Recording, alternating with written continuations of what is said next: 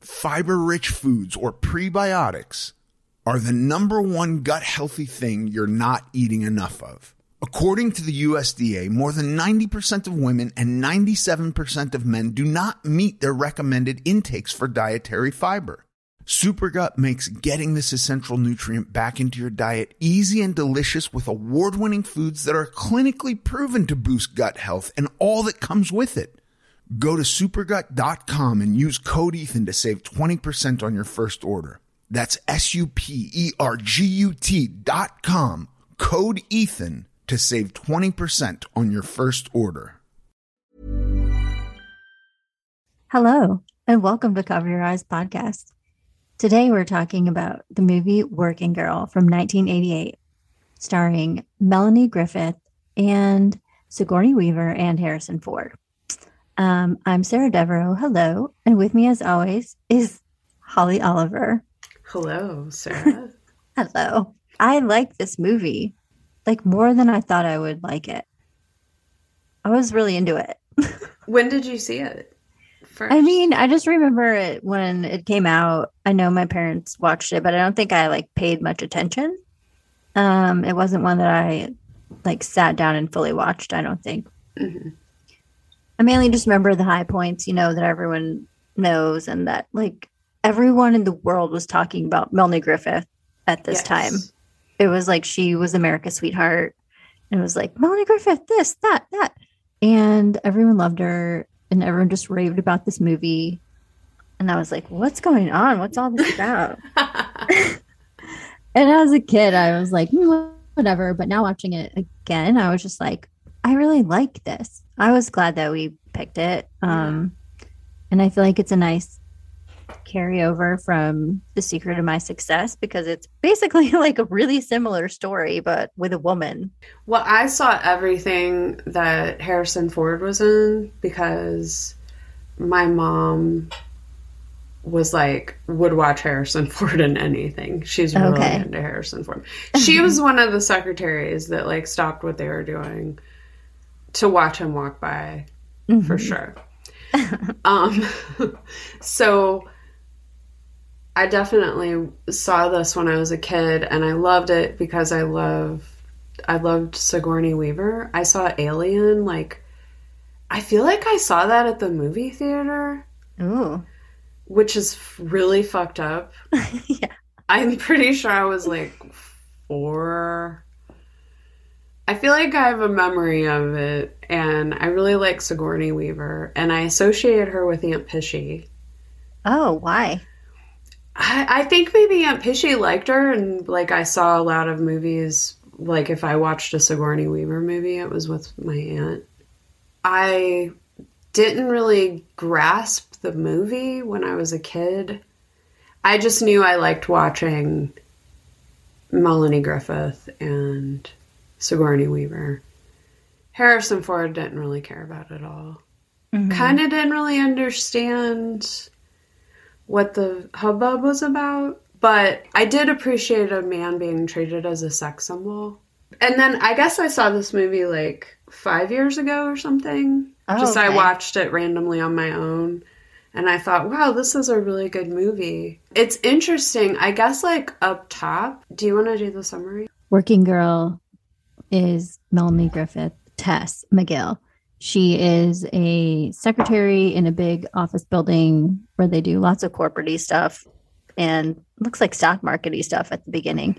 And you see her with her friend Joan Cusack, who's playing Cyn, something like that. And they have the typical like Jersey girl kind of look, but they're coming over on the Staten Island ferry. They've got the big hair, the big makeup, the big jewelry. It's so great.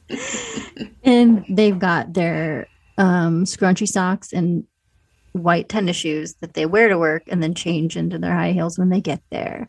So she is not like the rest of her friends who are just happy to be secretary. She wants more. She's going to night school. She wants to work in the business. And she's always giving advice to her bosses, but no one's giving her a chance because she's a woman. She didn't go to Harvard and all that stuff. So finally, she gets an opportunity to kind of fake it till she makes it similar to um, the secret of my success and she takes the opportunity to show her smarts and her skills and she has to be like a little bit dishonest in the meantime but it's because someone was dishonest to her she has to take the chance when she gets it and then she does and it all works out.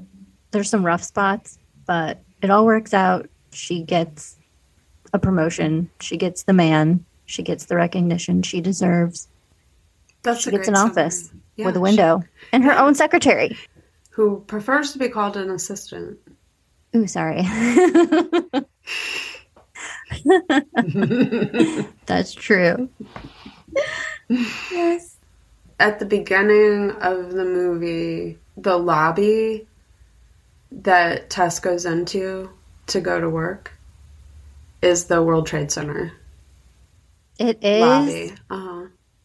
Oh my god, I didn't Yeah. realize, but now that makes sense if I'm picturing it. Can I just tell you, hmm um the beginning of this movie, it's got the Carly Simon song. I remember that song was like super popular then, and it's very good still. It's been stuck in my head for like days now. and um that music's playing it's very moving and then it just shows like the staten island ferry coming over and the statue of liberty and the new york landscape which we've all seen like a million times i mean we all have seen it but there's something Mhm. about this opening scene that really like pulled me in and made me feel like excited about it hmm and feeling that like excitement of New York because I love New York. Um, and I just think this opening scene was like really well done. And with the music along with it, it just like built up your energy and you Mhm. felt pumped. Like you could feel what Tess was feeling when she was going into the city and like that hunger to succeed and the excitement to be in like one of the biggest, most exciting cities in the world. But then when they were panning like the buildings, then I was like, oh God, it's coming. And then I knew like the trade center would be coming. And I felt like emotional when they showed it, Mhm. which I didn't expect to as much, but I felt like super emotional. I'm kind of getting emotional now talking Yeah. about it.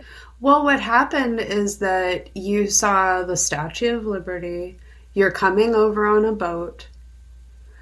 Tess is really sort of an alien. I mean, she even has to take a language class to re relearn how to speak proper Right. English. hmm And I'm not saying it's proper, but Right. it's implied. Quote unquote proper. yeah, I, I like their accents. I do too. um, but so she's coming over. You're coming with her. You feel the excitement of a new day, the potential to make yourself in your own image. And then you have the reminder, your patriotism, your authentic patriotism and belief in your right as a sovereign being is high in that moment of that scene and then boom the world trade center and it's like after that happened people quit believing in democracy in this country because they got really scared hmm and when people get really scared they have a hard time making decisions for themselves and they turn to fascism Yeah. It made me just like remember the day and like remember where I was and watching the news and all of that. And I just felt like, oh, feeling it all over again. Obviously, I didn't like know anyone that was there or anything like that, but just the general feeling that everyone had of the horror and feeling so sorry for everyone that was there. yeah And yeah, I didn't realize that that was the lobby of the building she was going into. hmm Oh my gosh. Whew. Anyway, so the opening scene, I really liked it. It got me jazzed. yeah that doesn't normally happen. No, it's great. It's a great scene. Whenever she's in her beep beep computer stocks and bonds job at the beginning, she's got these like yuppie bros hmm and they are just so unsure of what to do with this woman because she's incredibly sexy. She's incredibly smart. And she's really sweet. mm-hmm. And she's like in the pits of Wall Street, stock trading, getting sexually harassed by none other than Oh God. Bob the Bastard Pig Boy. That's what I wrote down as his name. Uh, we also know him as uh, what's his name again? Kevin Spacey. Kevin Spacey. Yeah. Porno in the limo, Mm. trying to get her, you know, going, right? And it's Mhm. like, oh, let's go to my hotel. We can have a meeting about a job. You know that happened to her on a regular basis. And we know because she said, um, so one of her quote unquote bosses that are the two dudes she sits right by, um, was like, Oh, well, she was just saying to them, like, they told her that she got turned down for the entree program, which is, I guess, like they would take a someone and train them to become an executive hmm but they keep turning her down because she doesn't have a degree from Harvard or Wharton. She just has like night school degree.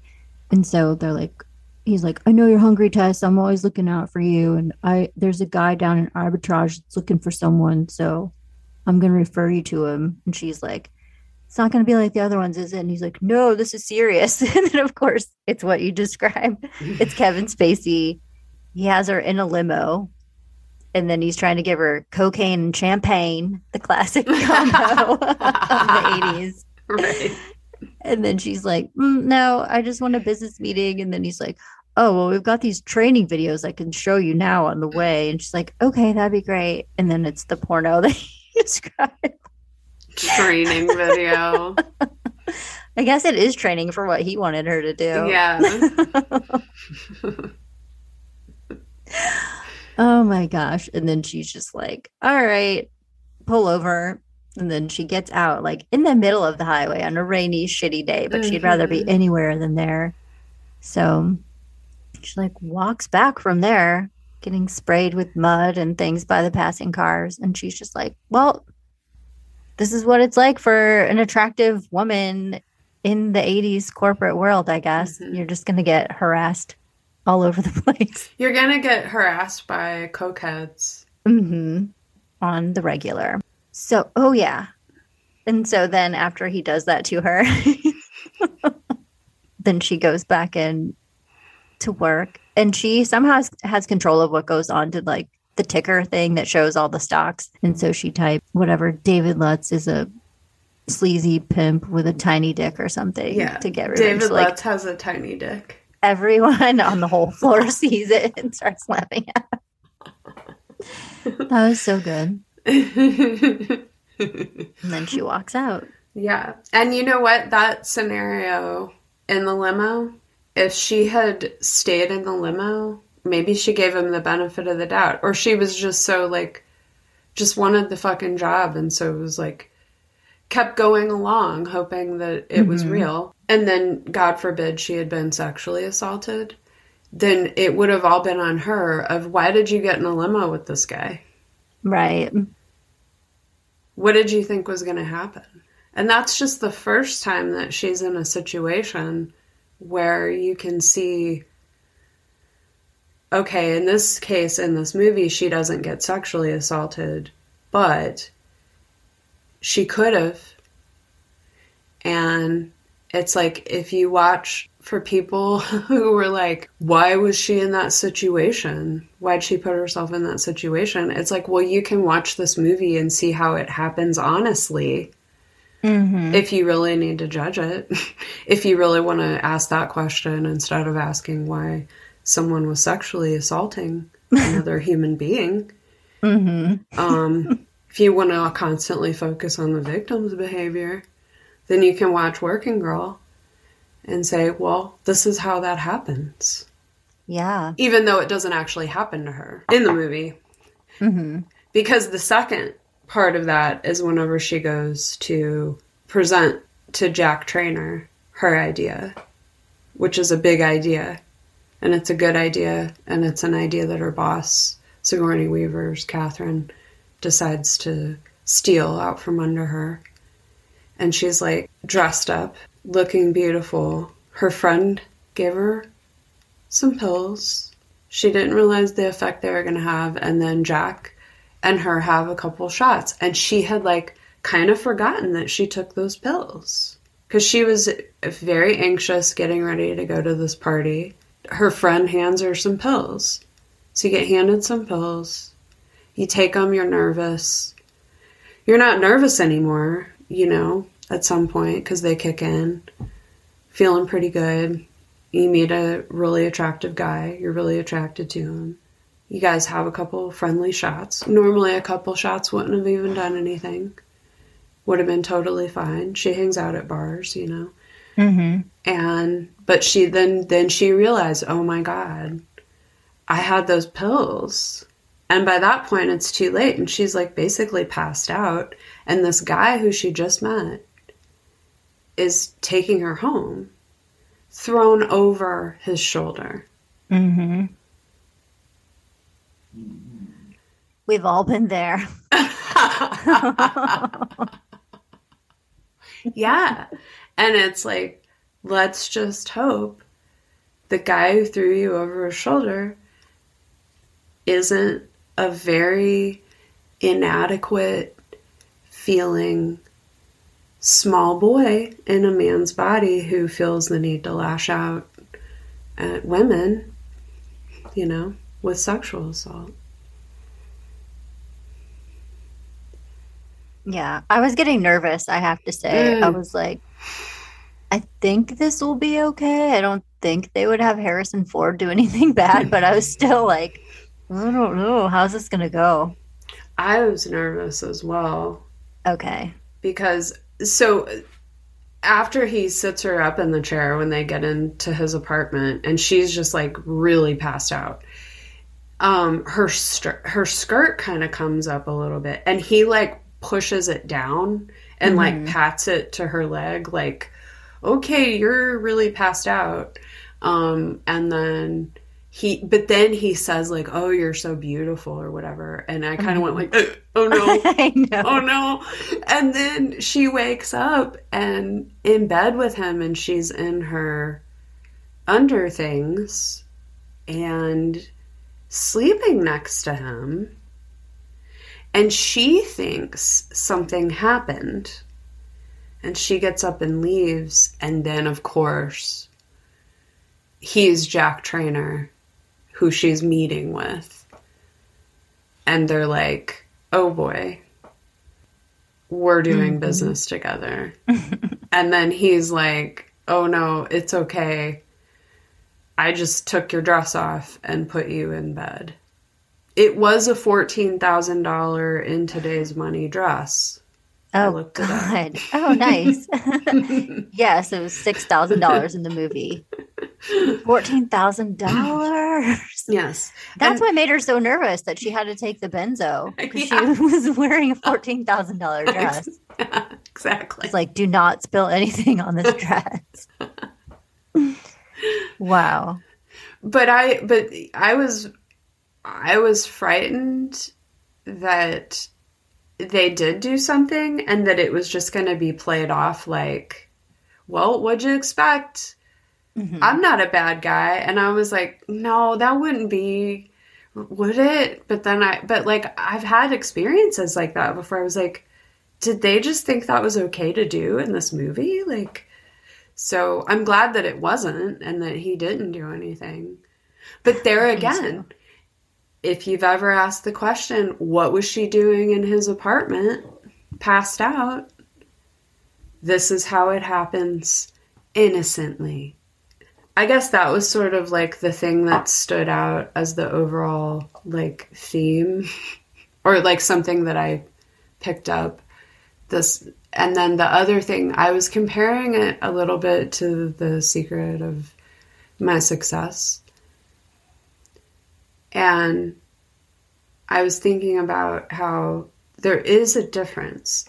In the secret of my success there's a there's an emphasis on saving jobs and like creating community and support for the people who have built you up by being your employees and like saving that and it's like these midwestern values come to the big city and then people are rewarded for that but in working girl the only intention is her idea of making this guy money as mm-hmm. much money as possible so that she can get ahead which is what it is. I just mm-hmm. it was it was one thing where i was like well that's a that's a very different message of getting ahead to get ahead and helping people along the way. But also because she's a woman she doesn't fucking have time to help everybody along the way. Because every fucking dick who's smoking coke in the limo is trying to grab her ass in the hallway. yeah, exactly. So it's like she is the little person that's being helped already. She and all the girls in the secretary pool, like it's for them. Mm-hmm. She's representing them, elevating them as a group. So that's her thing. When she gets her office with a window, she's like, tells her assistant, hey, I can get my own coffee. Bring me coffee if you're bringing yourself some, but otherwise, I know where it's at. Like, mm-hmm. we're not going to do that. Extra status control stuff. Like these markers that people have set in place so that the underling understands that they can't step out of the place that's been set by the employer. Much like when Catherine, Tessa's new boss, makes her serve sweaty dim sum mm-hmm. at the mm-hmm. party when she does not need to be doing that at all. You're right. They could have hired someone like from the catering company to do that. Catherine's making her do it because she's threatened because she's already had ideas. First, she had the dim sum idea. Mm-hmm. It's like every time you bring a good idea to Catherine, Catherine's going to smile and tell you that she's helping you and that this is a two way street. But meanwhile, she's going to be stealing your ideas and making sure you do some menial task that puts you back in your place. It's true. Yeah, she's pushing around that dim sum cart. She's just getting steamed the whole time, and like her bangs are falling and her makeup's running down her face. It's so funny. Someone else could have done that, or they could have just had a cart stationary and people could have walked up to it and got it themselves. it's a steaming hot cart. She's like, do you think that's enough times around, Catherine? And Catherine's like, no, I think you should go another round. Make sure everybody gets some. I would help you, but yeah. I don't want to. Uh, yeah, it's like I'm glad you brought that up because it's so obvious. Yeah, she didn't need to be doing it. It's a great scene though. And then meanwhile, Catherine just standing there in like this beautiful, elegant red gown, you know, working the room because it's her welcome party to the to the scene because she's just transferred in from Boston. So after mm-hmm. Tess gets fired for calling her other boss like a tiny dick pimp, then she goes to Olympia Dukakis, who is awesome. Yes. Who's like the staffing woman. And she's just like, Tess, I can't keep doing this. Like, you can't keep getting fired. this is going to be the last time. And then she finds the job with uh, Sigourney Weaver, Catherine, and it's like, oh, that's gonna be different this time because it's a woman. Like, finally, yeah. she's gonna get the recognition, the opportunity, and we get kind of drawn into that hope, like she does. And then, like you said, it turns out not to be true, and she gets backstabbed by her like right away. Catherine yeah. steals her idea, her big idea. One of my favorite things. I feel like this just says everything about Catherine. She's talking about how she's going away on this ski trip with her boyfriend. uh-huh. And she's pretty sure that he's going to pop the question. And she's like, everything's in place. I've indicated I'm receptive to the offer. After all, I'm me. Mhm. It's like, what? I know. Like, could you imagine if somebody, if like you were talking to somebody and they said that? Like, how do you respond? I mean, I guess I would sort of think they were joking, I would hope they were joking. but and then if I realized they weren't, I would just quickly disassociate myself with them as soon as possible because they're scary. yeah, it's like they just dumped red paint on you. like, Mhm. there's no question. I'm me. And Yeah. of course, her boyfriend stands her up on the ski trip. And then whenever she's on the ski trip, you see her like going down the slope. And all I could think of was that commercial from the 80s that was like, Riunite on ice, Riunite on ice. Because I, there's oh, and then they like do a ski jump at the end. Yeah. I, I started singing that when, when that scene happened. yeah, she looks great. She's in like this amazing red ski suit and red ski boots. Like red is Kathy's signature color, apparently. Mm. She had just given the speech to uh, Tess before she left. Like, if you want something in life, you have to go after it. You can't just wait for it. Watch me. Watch what I do. Learn from me. And then she like they show her. Next thing they show her on the ski slopes, like killing it, and then all of a sudden she's like, "Whoa!" Just goes off a cliff. oh, God. It's so funny. Um, the other thing that I loved with Catherine's character is after she breaks her leg and Tess basically gets access to her parents' house that Catherine's living at. Because her parents have multiple homes hmm and Of course, she's got yours don't. Oh, are you poor? oh, are you poor? oh. oh my god. um she's got the Andy Warhol portrait silk screens Of herself. of herself. I love Oh, whenever those portraits are in a movie. Cause it it always like it indicates a particular status in the 80s if you have one of those. Oh, definitely. You know who else has one, which I don't think is authentic? Who? Kelly from Beverly Hills 90210. Oh, yeah. It's probably not authentic. Amazing.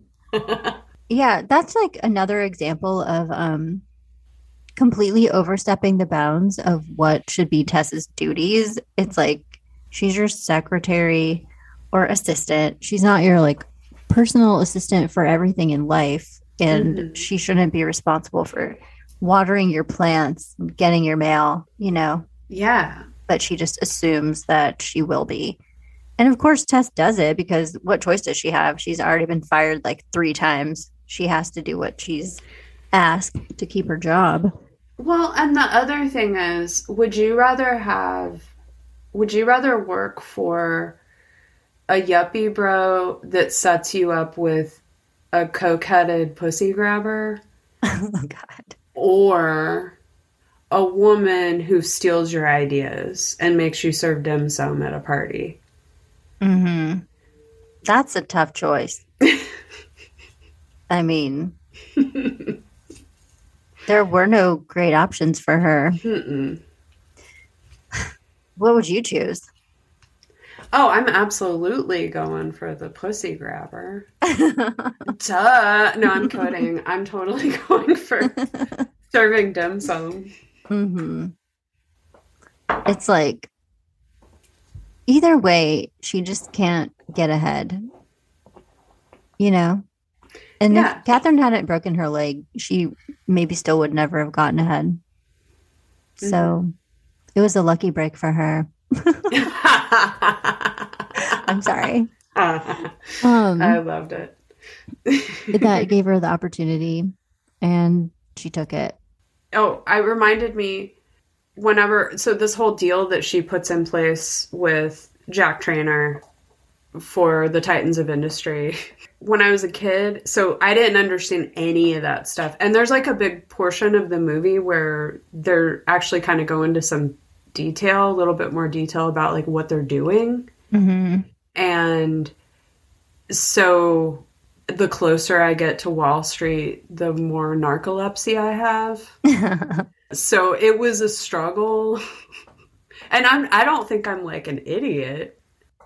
you have to be drawn to that. That's like, I am repelled by that. I've never felt any interest in business or finance or anything like that. It's mm-hmm. just a certain type of personality and mindset. And I don't have that either. So, yeah, I'm not interested in any of the things they were actually talking about. right. It's like a big deal was made and she made a lot of money for a guy. Who already had a lot of money. Exactly. and it got her ahead. It got her her own. She played the boys' game and she beat him. Yeah. Exactly. Now she's in, so she can start making changes. hmm like she said, you know, because at at one point, Catherine finds out that Tess found out that she was stealing her idea, and like Tess is just about to make the big deal, and then Catherine barges in on her crutches and is like, "This woman stole my idea. She's just my secretary," and they're like, "What?" And then because she admits, "Yeah, I am her secretary," then they're like, "Oh, well, we don't believe you now. We do think you stole the idea." Hmm and it's like there's really nothing she can do at that point. No one's going to believe her. And so she Mhm. just leaves. Mm-hmm. but later it comes out and she just says like you know it's easy to bend the rules when you're already at the top but i had to bend the rules to get to the top. Yeah. and that's what she did. When she's doing her whole thing she's pretending to be like an executive. She's using catherine's office while catherine's gone and she's like pretending to be her own assistant answering the phone. She does this like exaggerated voice and then puts herself on the phone and uses her new business accent instead of her staten island accent and then her friend Cyn is like kind of getting on her case like what are you doing like this is all going to blow up in your face and you shouldn't be doing this I felt like she wasn't being as supportive as I would hope. You're moving beyond your station in life. Mm-hmm. You've got like Cyn can only see to her back her fenced in backyard and that's it. Mm-hmm.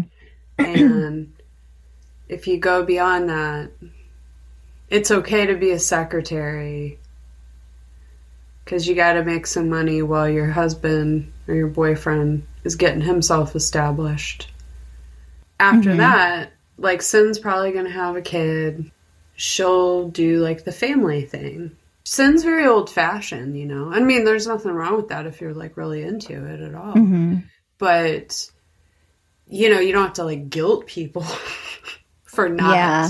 sharing your dream and that's what Cyn is doing Yes. she also which i admire more than words can say she matches her makeup to her earrings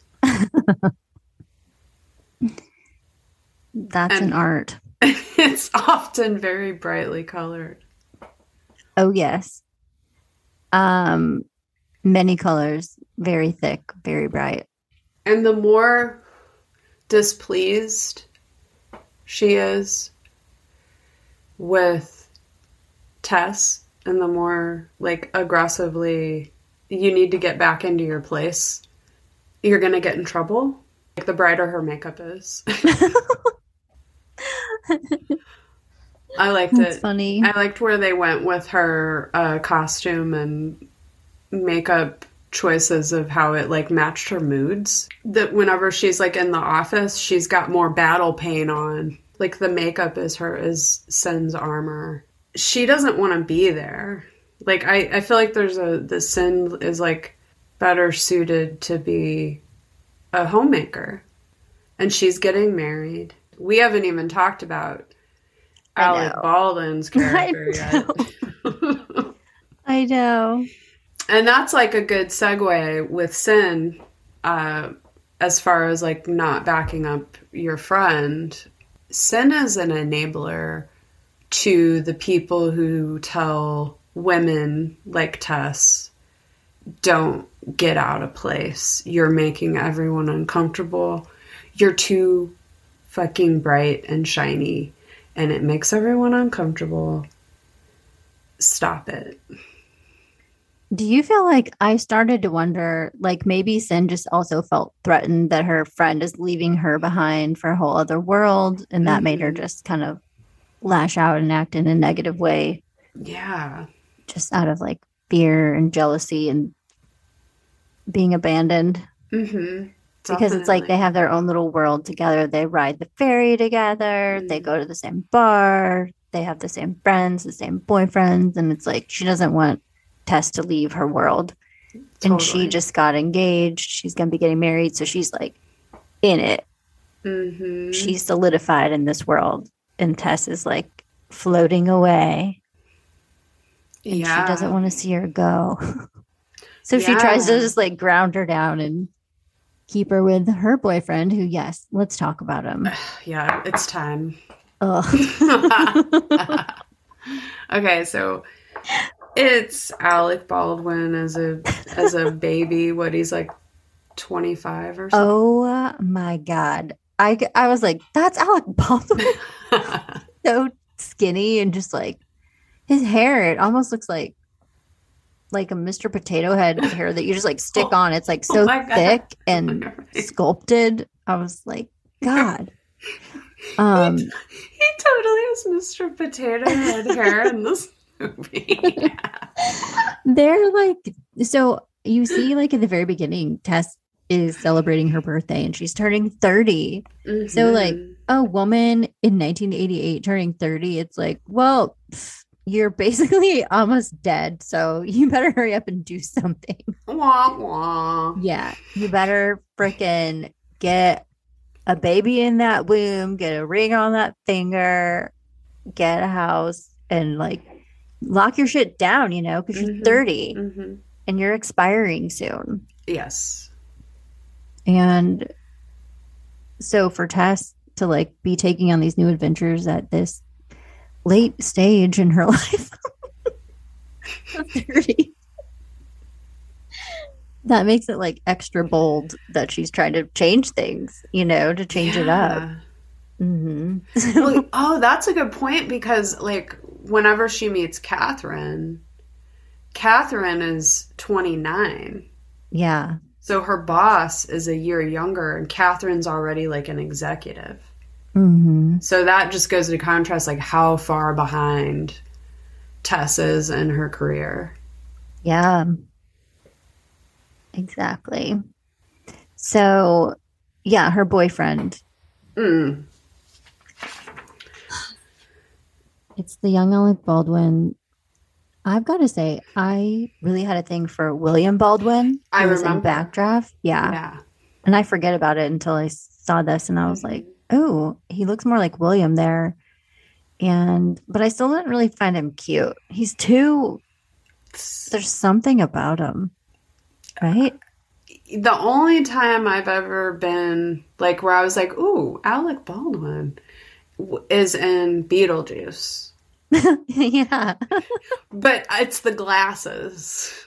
Hmm He And also better when he's- he's older and like softer looking, a little, I don't know. Yeah, he's like, um, well, also he's playing a terrible person in this movie. Yeah. Like he's just really awful. But Yeah. He's good for that. yeah. But I'm used to him as Jack on Thirty Rock. That's what I think of. Yeah, definitely. so it took me a minute to like reorient, but then I just forgot about it because he's he's good at what he does, and He is.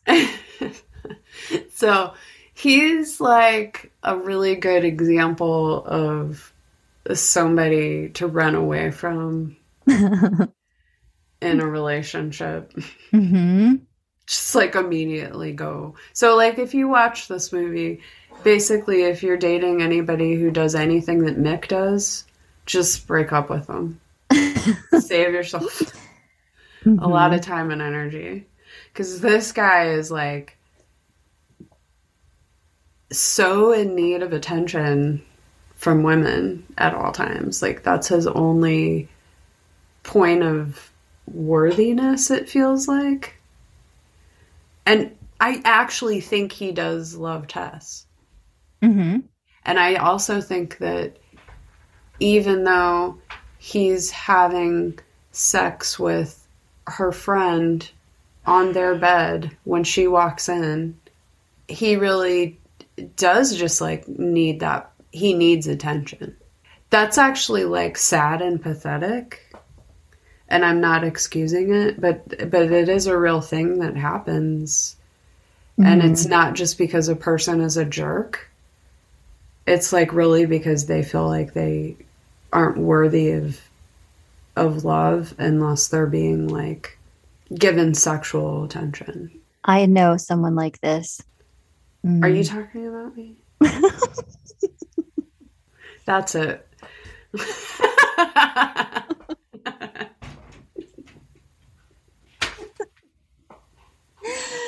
Yes, time for the intervention. No, I know someone else like this too. Yeah, I think he could really love her, but it doesn't matter because he doesn't really show her any respect or interest in her life. So it's like, fine, you love me, but what does that mean if you're not like demonstrating it in any meaningful way to me? You have Well- like, you don't care about my career. I'm not excusing anything he's doing. No, no, no. um like i said everything he does has the makings of as soon as he gets married he's having a bad day he's going to be smacking his wife around when he gets home. That was crystal clear to me. I was afraid he was going to smack her in this movie. and Cyn her friend has been around that style of masculinity her whole life. So she she just knows to like excuse it and to go well you just need to understand him. He's doing it because of this reason. Yeah. it's like the thing is though like that's not on you to fix. Mm-mm. that's on that's like that's for you to go okay well to make sure like why did i look at when i'm attracted to somebody? Like am i attracted generally to people who need a lot of sexual attention from everybody and if that's the case why or is it just an anomaly Mhm. what else is interesting though is that she also is attracted to Jack Trainer, who has women basically just like dropping their drawers as soon as he walks by through the whole movie. Yeah. And but see, he is respectful of her. Very. It's He- completely different. Yeah, he treats her like a human being. Mm-hmm. He does. So you're getting an example of like what a terrible relationship looks like and what like a a respectful mutual relationship looks like. So It's beautiful. Their relationship's great. It's kind of like it starts when they're working on this project together. I mean, for him, it started sooner because he already knew that he like was into her, and she thought that they had already slept together, but they didn't. And then once they realized that, you know, he brings her a briefcase because she showed up to their big meeting with just like this folder. Mhm. And that day, he brings her a briefcase, and she's like, "What's this for?" And he's like, "I thought you'd need a proper briefcase if we're going to work on this deal." And she's like, "Oh." So he like liked her idea. He brought her a gift, but as opposed to the lingerie, which is the only thing her other boyfriend always gives her, he brought her like a respectful gift that she can take out of the house and take through the corporate world. totally. Those were good juxtaposition gifts. Definitely. And okay, I have a theory on Mick's lingerie giving habits because he not only only ever gives his girlfriend lingerie, but he also only gives his friend's fiance slash new wife lingerie because he gives Cyn lingerie too for their wedding gift. And I think that Jack is stripping the stripping Uh, stripping Is that it? Stuppen. stripping. Mhm. I think Jack is stripping the lingerie sales. You mean clerk. Mick? Sorry. I think Jack. Not Jack from 30 Rock. Although I wouldn't put Oh. it past him either. Mhm. Um I think he's I think he's going with whoever's selling the lingerie Yeah. and getting a discount. Mm-hmm. I bet you're right. Because she's kinky. Mm-hmm. So she she's models like- it for him. Then it's Knowing. so he gets a discount, and Mhm. then he gives it to her. And he knows and he also just like to- and she totally knows like Mm-hmm. what he's doing with the lingerie. I like the backstory. I think you're right. Thanks. It was like um garter belts left and right So everywhere. many. Garter belts, garters, garters, garters. I was like thinking of getting one actually this year for Valentine's Day. Mhm. and then I saw this movie and I'm like, God, maybe I will. Just a nice throwback, you know. right. They're literally she's always wearing one. I'm like, is that a thing? Did people wear them to like work and everything too? I don't know. To hold up their thigh highs under their skirts. I felt like okay. Here was my impression. Maybe I'm wrong, but I thought that it was a it was an indicator to working ladies who had to dress like a man on the outside to have something sexy and feminine on the inside. Mm-hmm. Okay. And so I I feel like that was like a 80s thing in particular because well first there was well and then also there was kind of a mild 50s revival fashion wise in the 80s Okay. uh, that was highly mutated. So that also could be part of that. But I think it had I think it had to do with kind of marketing like sure you have to wear that that lady suit to the office, but you can still be a real woman Mm-hmm. underneath it all. Well, I kind of like that. Yeah. No, Hmm. I mean, I am clearly very orient very femininely Yes. in my presentation, and that's where Mhm. I'm very comfortable. Um, I would probably be one of those people that kept myself grounded that way if I had to be in some kind of field where I literally had to like act like a man yeah. which would be very against what my actual nature is. And it's also very against Tessa's nature because Tessa is extremely feminine. Mm-hmm. Um, so it makes sense that they would put her in all of that lingerie Yeah. as well. Yeah, you're right. I like it. Aside from it like looking hot. That too. Oh. yeah. She has a head for business and a bod for sin. That's like the main thing that I remember from the movie, of course. I'm sure that's what like most people remember. I remember that too. okay, did you see the Ricki Lake sighting? yes. The bridesmaid. Yes, definitely. That was cute. I like her. so Jack and Tess crash a wedding, hmm and Jack gives a big speech about it with mayonnaise on his face. And Yeah. I just thought this is why women go gaga for this guy. Why? He is being extremely humble hmm and quiet while he's explaining himself. He has this like boyishness, which is emphasized by how he's not eating neatly because he has like a dot of mayonnaise on his chin. It's a polite dot. hmm And he has this like sheepishness about him that but then there's also a particular like kind of spark he has in his eye that indicates to women that he would actually be pretty wild in bed. so this is my analysis of why people like Harrison Ford cuz I don't actually find him I'm not like into him like that. Mm-hmm. But I was like, why? Because I know women are. And like my mom was like, basically would just like drool over him in yeah. any movie.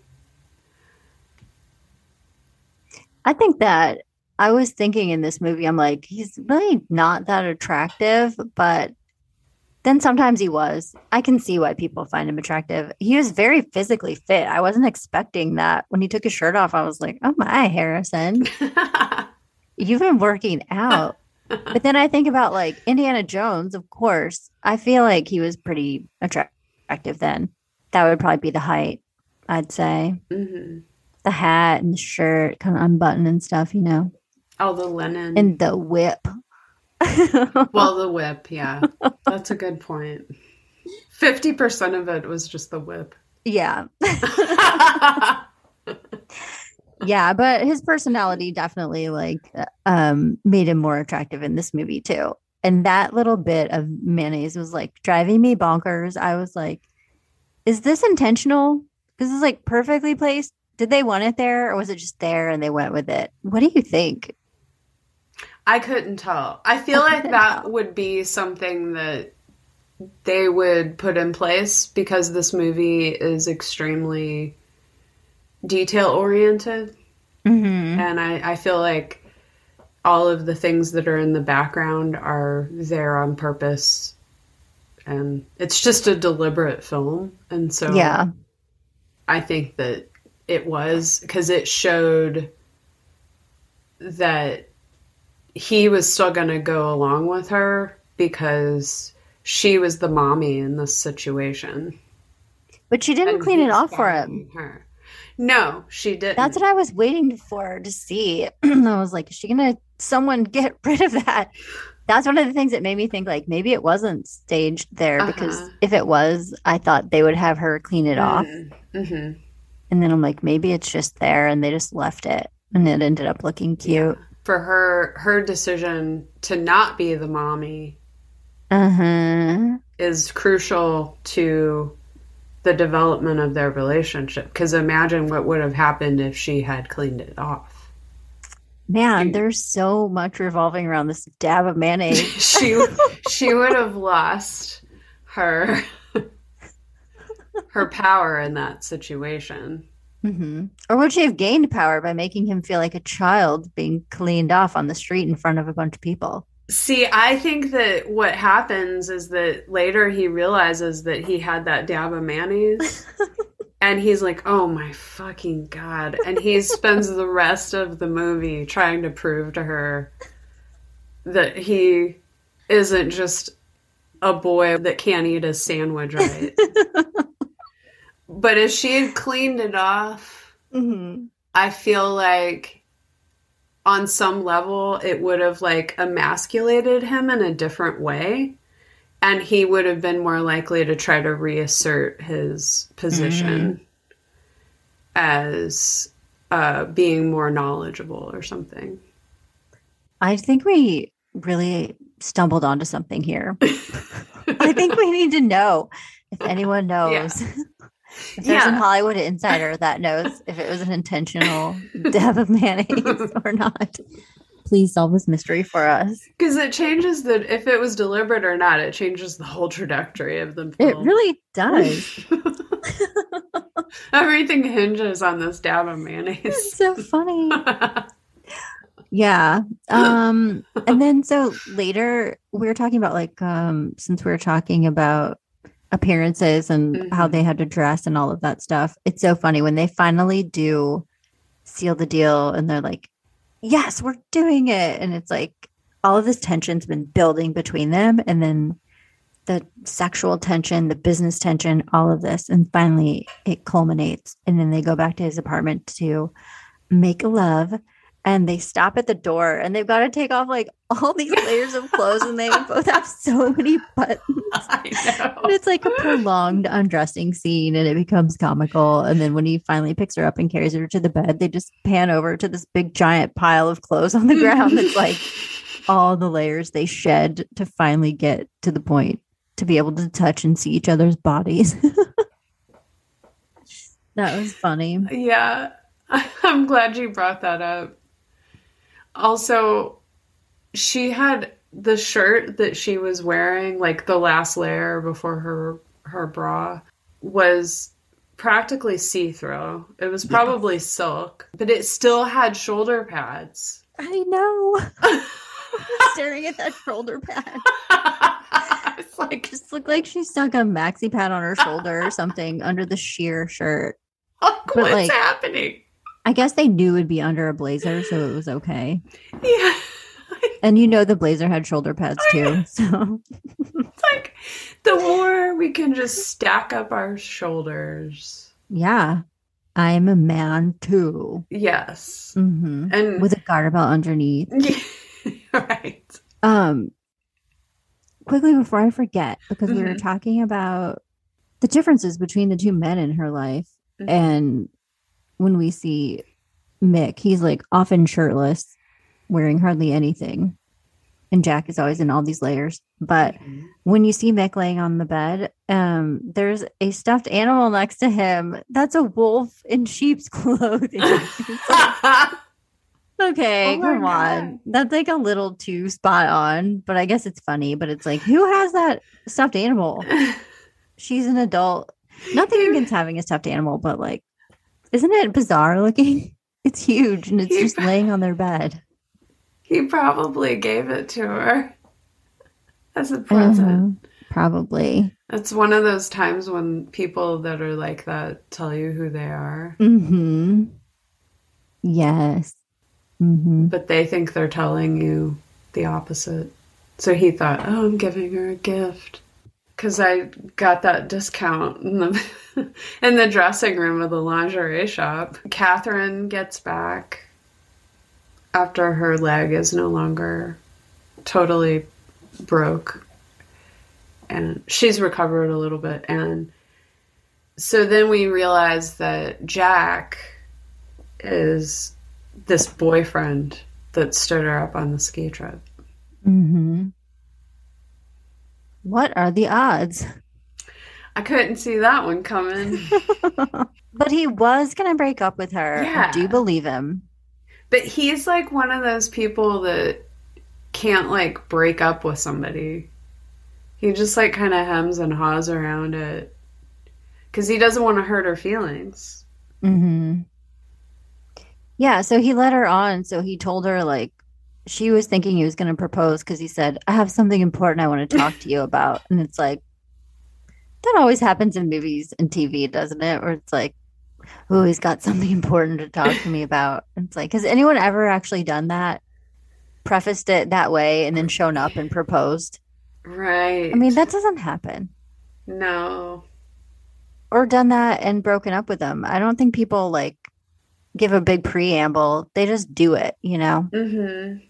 I guess it's just necessary for movie plots, but yeah, so she had the total wrong idea. He was going to break up with her.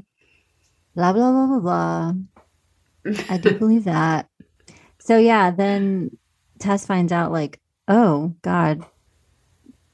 And at that point when Jack tells her he doesn't know that Tess is Catherine's secretary, but he knows that they work together in the same Yeah. building.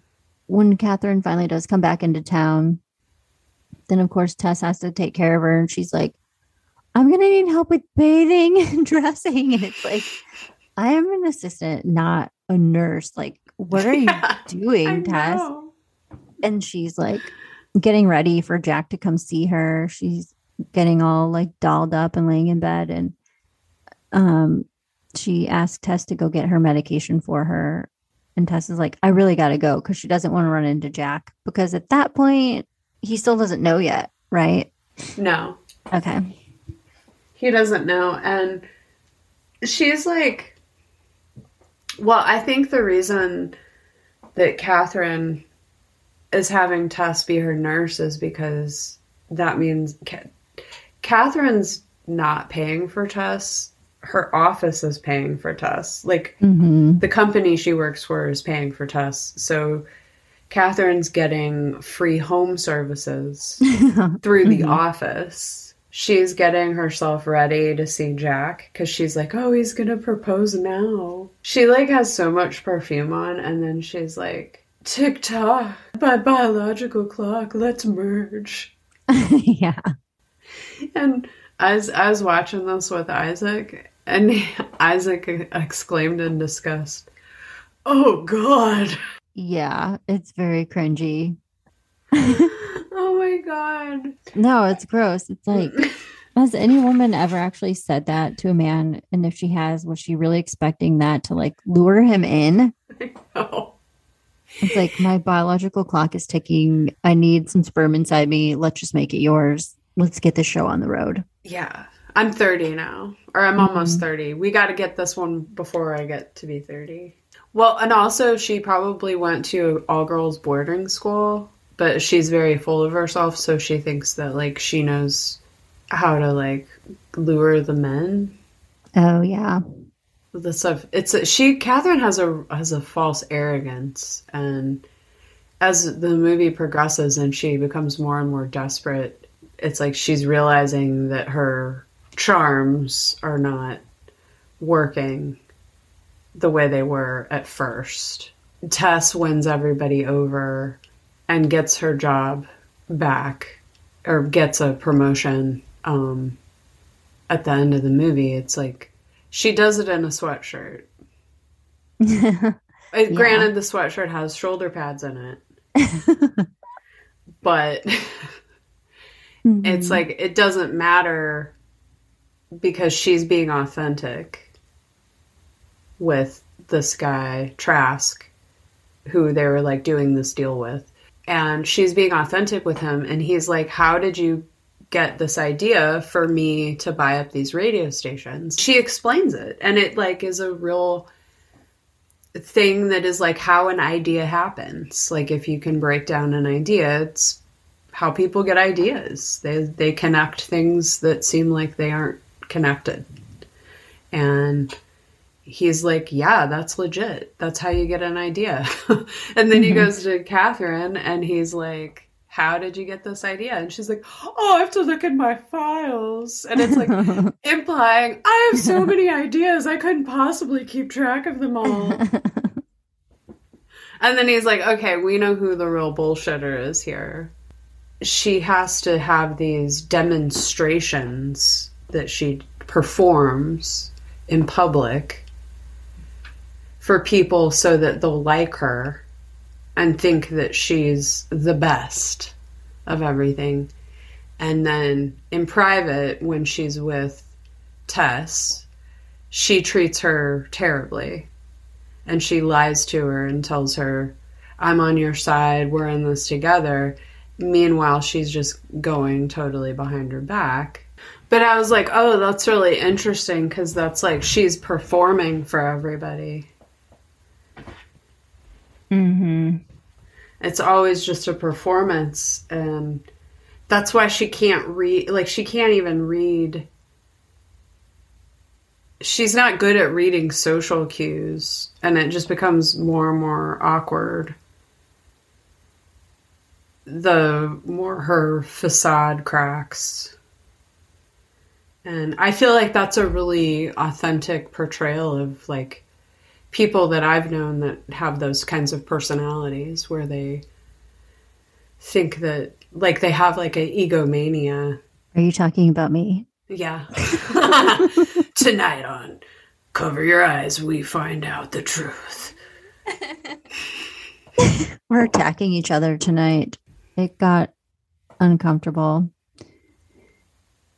It was like embarrassing, like to where I actually felt pity for Mhm. Catherine yeah.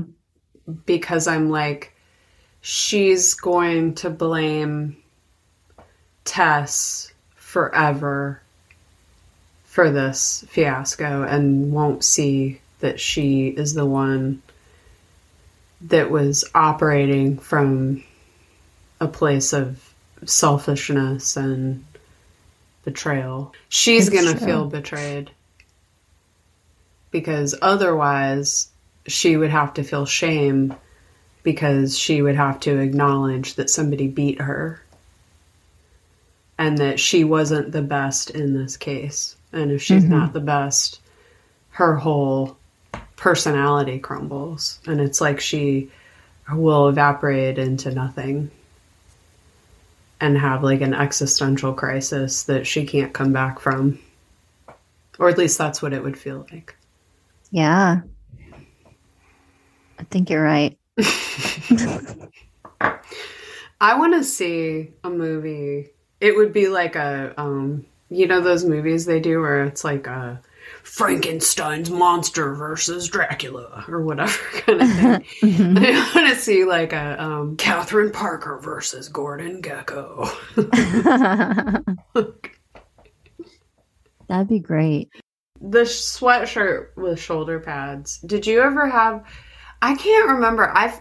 Do you remember what's your um, history with shoulder pads? I definitely had some. I feel like um, around sixth grade was the height of shoulder pad action because there was also around like hammer pant time. And there was that one certain line, it was like Forenza or something. They used to sell it at like Fashion Gal or the Limited. And I remember I had this outfit. It was amazing. It was the top and the pant matching like florally pattern. Yeah. It had like a mock turtleneck top and then it tucked into like the hammer style pants that were like this flowy material. And the shirt had like just enough shoulder pad. Do you have any pictures in it of you in somewhere. i'll have to find it. It was amazing. I felt like a work of art walking through school. But yeah i think that was probably the shoulder pad time I know that I had some sweatshirts that came with shoulder pads Mhm. that I removed Mm. because I thought, why would I want something to make me look bulkier? And the same with hammer pants. I never had hammer pants. oh my god you didn't No. wow what did you wear I just wore jeans. Oh my God. How'd you escape? Well, I didn't like them. I loved them. But you you looked good in them though. I would have just looked like a parachute that had already good opened. I mean, it wasn't a matter of liking hammer pants or disliking them. It was more a matter of like knowing that I would not look good in them. yeah. Mine were like the good kind, the classy hammer pants. Yeah, I remember they got into some where it was like workout pants kind of things for guys. Joey Buttafuoco pants. Yeah. It was nothing like that. Uh, Oh, those are gross. those are like the bastard child of hammer pants. Yeah, it was like a sweatpants version of hammer pants or something. It was just, oh, good times. That was like the white belted man of the 90s would have Joey Buttafuoco pants. White belts. Okay, like my mom used to have a joke about like, which a lot of people do about like avoiding men who wear white belts and white shoes, like leather patent shoes and belt. Like in the 70s, like with the leisure suit Mm, and like, you know, a big gold chain and that like particular type of kind of sleazy kind of thing going on. That's I like thought- reminds me of cousin Eddie from Yes. National Lampoons. Exactly. Mm-hmm. That's that's exactly what that embodied to me of like Mm-hmm. what I was taught about the kind of guy that would wear a white belt. Okay. So I feel like, but that's like the '70s version of that, and I feel like Mhm. the Joey Buttafuoco pant is like the '90s version. It's just like if you see a guy with those on, like go the other way. I agree. I agree. Because they're going to try to turn you into a sex worker and you're not getting any of that money. Nothing good is coming from those pants. No. Just one more thing about clothing. So since you Mhm. mentioned like the white belt and white shoes, at when Cyn finally gets married, all the groomsmen are, are wearing like dumb and dumber tuxedos, like the Mhm. blue with the ruffles. And it's like 1988, that shouldn't have still been happening. Even in Staten Island. You know what I think happened is that they were all wearing the suits that they got when they were kids. Oh, like for prom. Yeah. Mm-hmm. I can see that. Yeah. Or Mhm. they're wearing their dad's wedding suits that have been passed down. yeah. I mean, I like it. You have to respect yeah. that suit. It's Hell yeah. like it's iconic. It's like the Carrie. It's like what he wore in prom and Carrie, right? oh, yeah, exactly. Yeah. So Yeah. it should have I guess maybe that would be maybe like 10, 15 years later. So maybe it would still be some people would have still been wearing that. I don't know. I feel like that was a stretch in 1988. Uh, yeah, I I felt like it kind of showed where how the Staten Island was behind is behind the times. Yeah. But like extreme. Um, let's see. Did you have a favorite quote? I always like it when I hear that little slut, which is what Catherine said about Tess.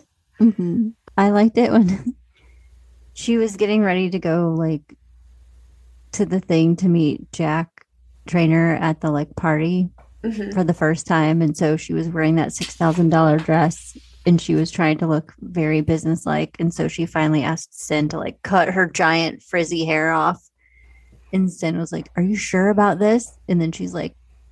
If you want to be taken seriously, you have to have serious hair. I thought that was cute. Nice. Yeah. Um, I think I think my favorite quote is whenever Catherine tells Tess, "Today's junior prick, tomorrow's senior partner." Oh yeah, I wrote that down. That's good. it's true. But also the one that I said earlier when Catherine's like, I've indicated I'm receptive to the offer. Mhm. After all, I'm I've cleared leaving." my schedule for June. Yeah. But not because I I mean that's awful, but you know, it's like totally just sums up a character in yeah, one statement, which is beautiful when a movie can do that so well. Let's see. Anything else? I think I'm good. I mean, they played the song Lady in Red.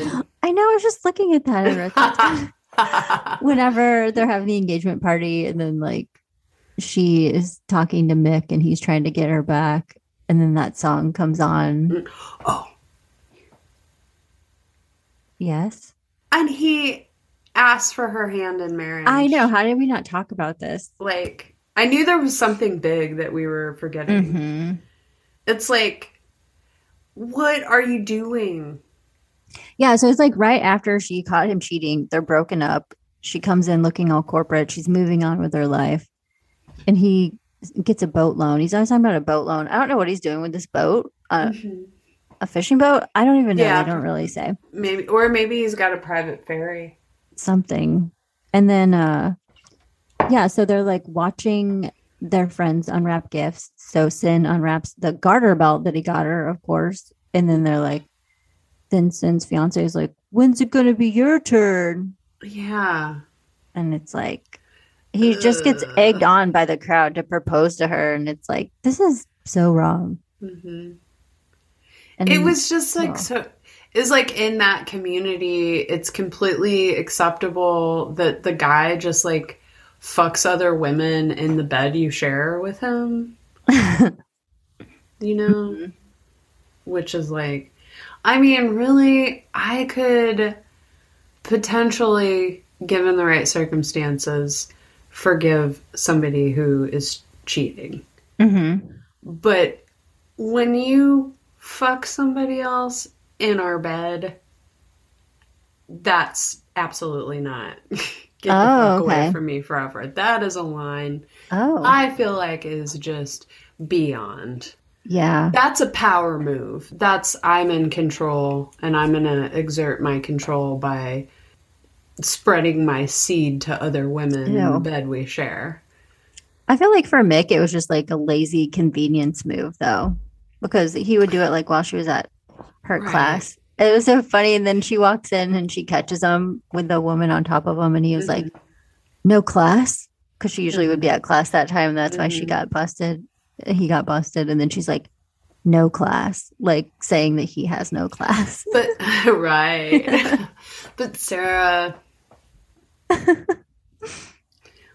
this is why it's not good to go to school. because then you're this is what happens when you don't pay attention to your man 24 hours a day. Oh my god, Again. Holly, you're right. This happens all the time. I can't believe I didn't pick up on that. This is a like ongoing theme yeah. in so many movies that we've done. and it's here again. 24 hour attention on your man God. cuz he's got every right if you are not there. If the sun's down and you're not home, someone's gonna get it. You know, Mhm. he's got to have sex with someone and you're not there. I mean, you got the makings of a country song right there.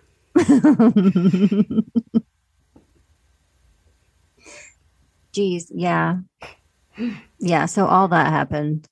And then he gets angry at her 'cause she says Mhm. maybe. He's like, Will you marry me? Mhm. And then she says maybe. And he was like, That's an answer. And she's like, If you want a different answer, ask a different girl.